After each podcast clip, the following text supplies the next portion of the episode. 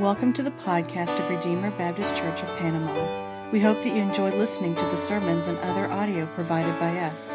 Feel free to share what you find here, and we hope that it will be beneficial to you as you seek to know and follow Christ.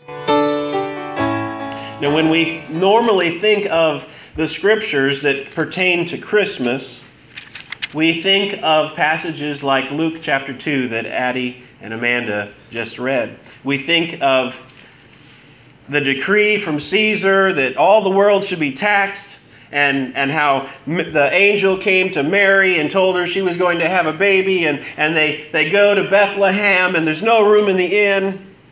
That's what we think of. And we also think of Matthew. In Matthew, you have the angel that comes to Joseph and says, "Don't be afraid to take your wife Mary to yourself. She's with child and it's not yours, but it's okay. It's of the Holy Spirit." You imagine what Joseph must have thought. Uh, sure, I'll, I'll trust you, angel. but, but it is. In Mark, we don't have anything like that. We don't have infancy narratives. It just jumps right in in the middle of the ministry. But in John, what we see, John, he does have something that pertains to Christmas. But he goes way, way, way further back. In many of the songs that we sang, we talked about Jesus, our Emmanuel. We talked about God with us. We talked about the incarnate deity. Hail the incarnate deity. That was in one of the songs we just sang. That's what comes from John. John here talks about the fact that we as Christians believe, as the Bible teaches, that Jesus didn't just begin Christmas two thousand years ago. Jesus didn't just begin whenever he was born there in a, a stable and laid in a manger. No, Jesus was the pre-incarnate Christ. Jesus existed from all eternity past. As the second person of the Trinity, the Word of God, who was with God and who was God from the very beginning of time. And yet this Word, who was God himself, just as Emmanuel says, God with us, God became flesh and dwelt among us. Let's read John chapter one, beginning in verse one. "In the beginning was the Word, and the Word was with God, and the Word was God. And he was in the beginning with God. All things were made through him, all and without him was not anything made that was made. In him was life, and the life was the light of men. The light shines in the darkness, and the darkness has not overcome it. There was a man sent from God whose name was John. He came as a witness to bear witness about that about the light, that all might believe through him. He was not the light, but came to bear witness about the light. The true light, which gives light to everyone, was coming into the world. He was in the world, and the world was made through him, yet the world did not know him. He came to his own, and his own people did not receive him. But to all who did receive him, he gave the right to be called children, uh, who believed in his name, he gave the right to become children of God, who were born not of blood, nor of the will of the flesh, nor of the will of man, but of God. And the Word became flesh and dwelt among us, and we have seen his glory, as of the only Son from the Father, full of grace and truth. John bore witness about him and cried out, 'This was he of whom I said, he who comes after me ranks before me, because he was before me.' For from his fullness we have received grace, received grace upon grace.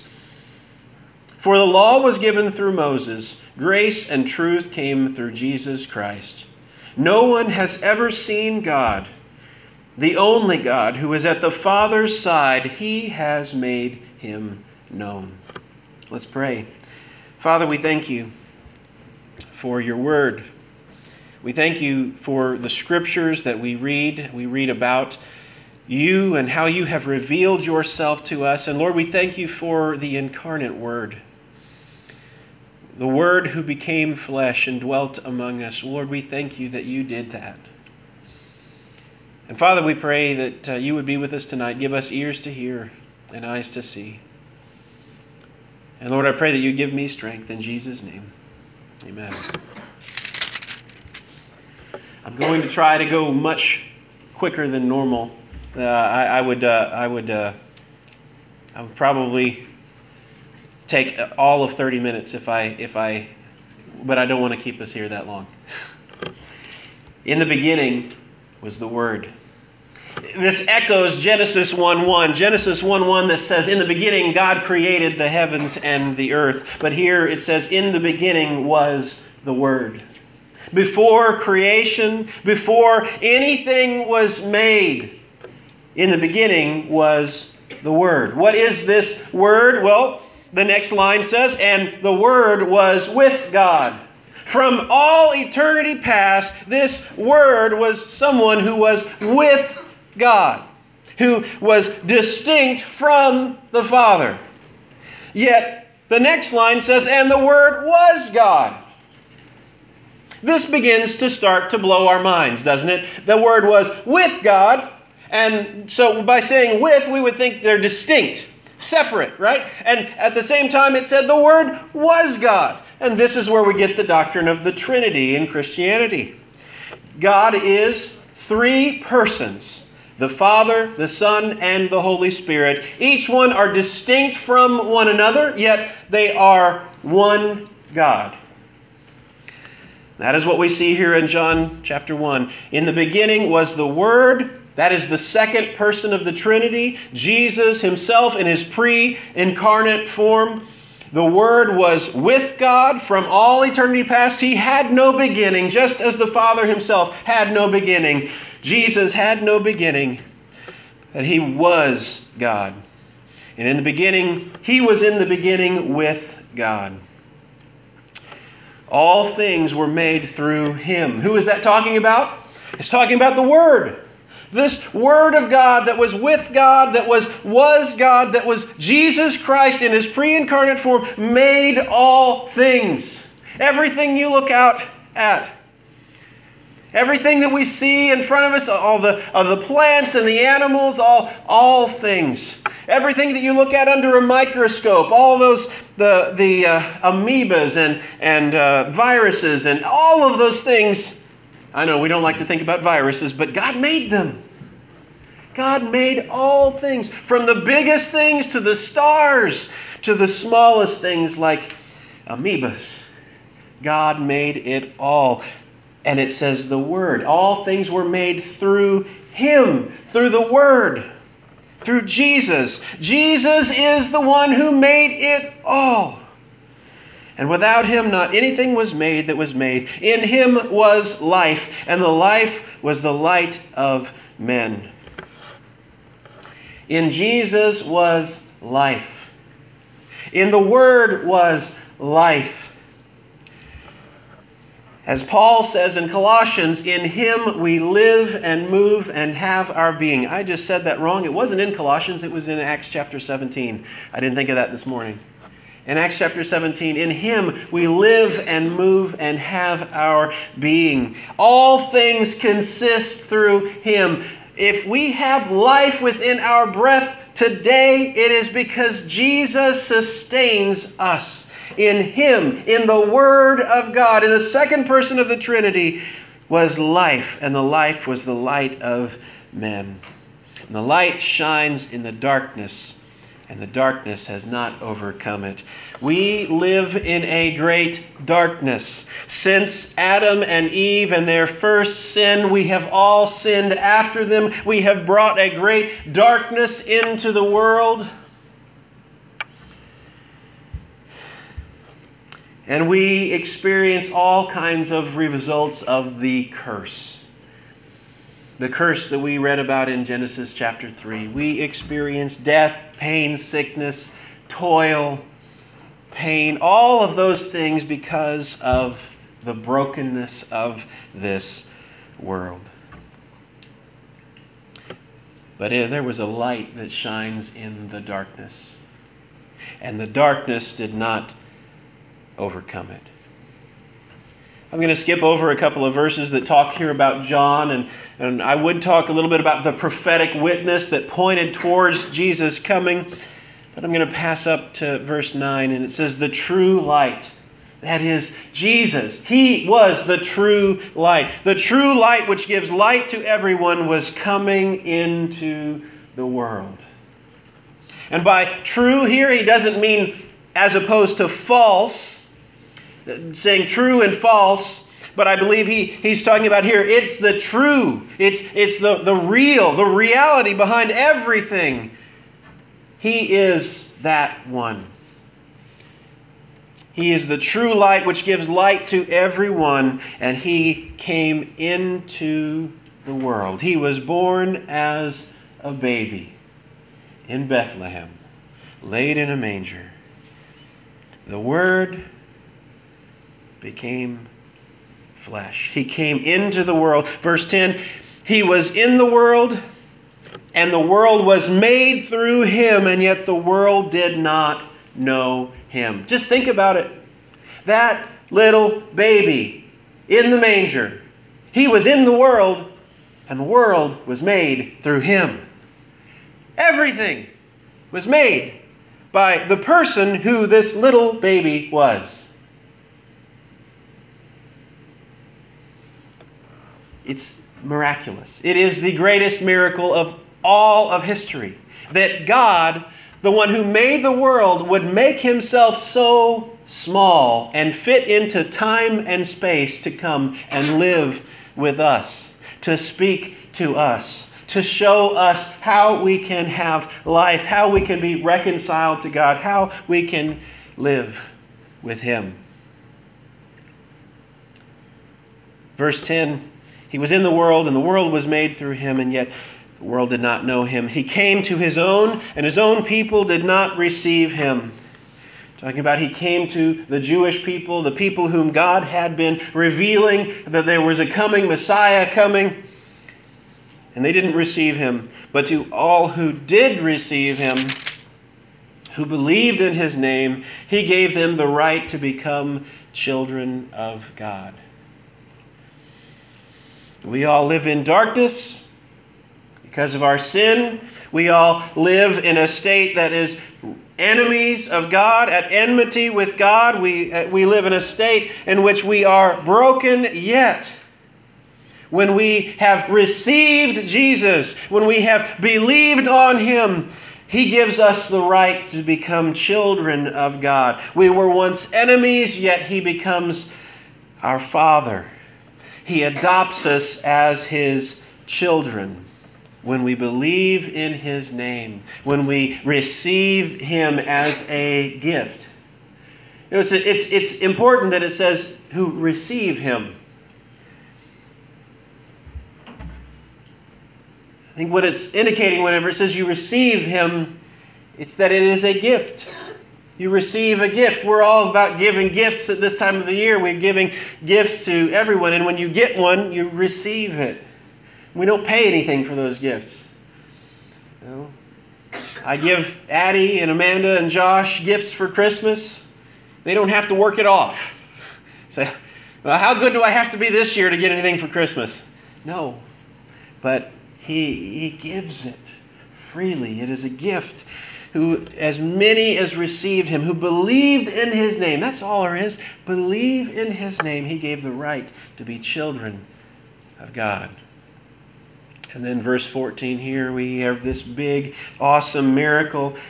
And the Word became flesh and dwelt among us. God who made the world, the Word, the second person of the Trinity. He made everything, and he became flesh. Saying flesh, it, it kind of loses something. Because in reality, uh, I think the Greek looking at this, it would have the kind of shock that we would say if, if we said the wor- the Word became meat. It's shocking to us. Can you imagine the Word, God, who was infinite in all of his perfections, became meat? became flesh and bone, became frail. Someone who, who could break a bone, who could get a cold, who could have all kinds of things happen to them, who could get tired, who would need to sleep, who would need to eat to sustain his body. The one who was perfect in all of his perfections, who did not need anything. He was perfectly happy for all eternity past, had no need of anything, yet he became a little baby who would die if he was abandoned. He became flesh. He became vulnerable. He became just like you and me. And the Word became flesh, and He dwelt among us, and we have seen His glory, as of the only Son from the Father, full of great grace and truth. John says it is important here that we get this. We have seen His glory. This is not some abstract philosophical concept that someone just came up with. Oh, just kind of reasoning from the world as it is, looking around and saying, well, I see there's a problem with the world, and, and we, we all seem to do things that are bad, and we need forgiveness for this, so, oh, I bet there's a good God out there somewhere who's going to send His Son. It didn't come up like, like some kind of a philosophical abstraction. Nothing would have ever, no, man would have never come up with something like this to come up with a, a, prob, a, a solution to our sin problem. John here says, we saw Him. We saw Him. We beheld His glory. John here was one of the three. John, Peter, and, and James, they saw Him as He went up on the mountain of transfiguration. And He shone. He showed, I, Moses and uh, Elijah were there with Him, and He began to shine. And God, those three people saw Him as He revealed who He was to them. This is not just something that somebody came up with because they thought it was a good idea. This is eyewitness testimony about who Jesus was. Again, we come back and we talk a little bit about John the Baptist. John bore witness of Him and cried out, "This was He of whom I said, it was He who comes after me ranks before me because He was before me." Here John, John was Jesus' cousin, probably. John and Jesus, you know, Mary.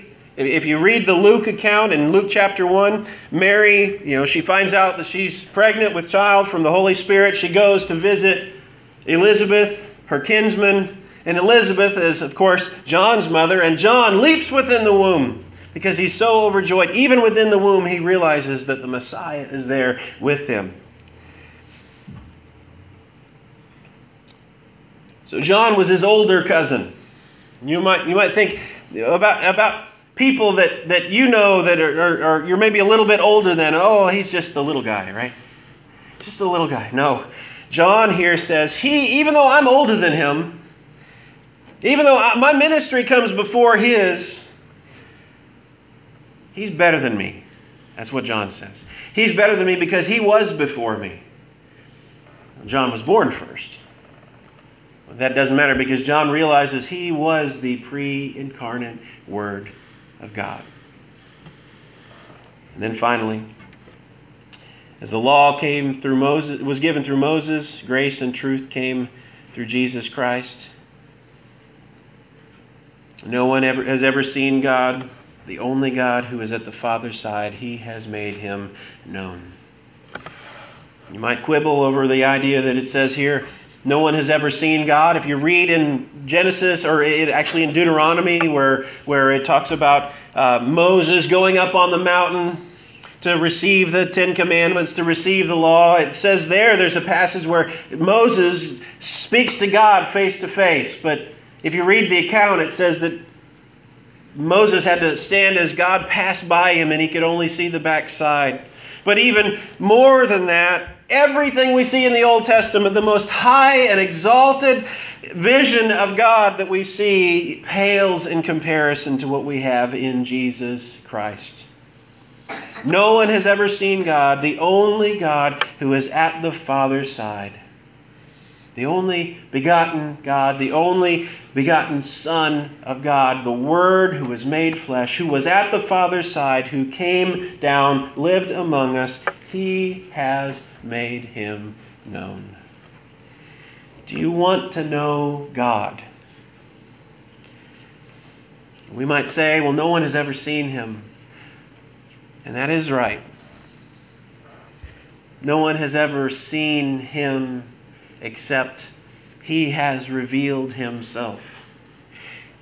The one who was from all eternity stepped out of heaven, came, became a human being, the greatest miracle that ever was, and came to die in our place. This is not a philosophical speculation. This is not man-made religion. This is revealed revelation that God became man and spoke to us and died for us, became flesh.